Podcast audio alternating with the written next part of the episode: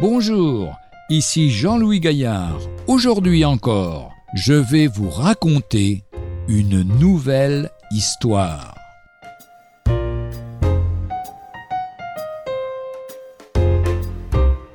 Lequel est libre? Bernard Palissy, le célèbre potier mailleur du temps de la Renaissance, fut mis en prison par le Parlement à cause de sa foi.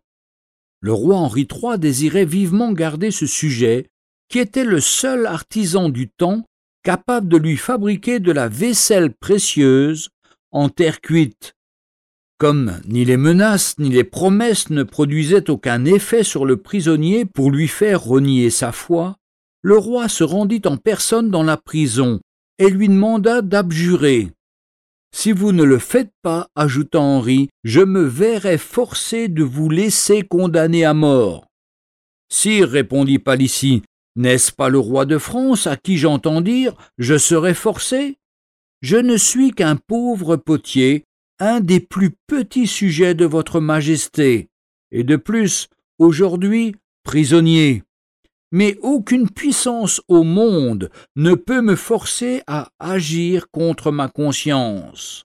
Vous êtes un des plus puissants maîtres de la terre, et vous dites je suis forcé? Sire, lequel de nous deux est libre? L'homme se veut libre, se croit libre, en fait, même s'il est investi d'autorité, sa marge de liberté est étroite. Et comment l'utilise-t-il? Il est en fait esclave de ses pulsions et de ses convoitises. Mais Jésus, le Fils de Dieu, nous rappelle que si lui nous délivre, nous serons réellement libres. Évangile de Jean chapitre 8 verset 36. Ou encore Galates 5.1, c'est pour la liberté que Jésus-Christ nous a affranchis. De Corinthiens 3 verset 17, là où est l'Esprit du Seigneur, là est la liberté. Êtes-vous libre? Retrouvez un jour une histoire sur www.365histoire.com.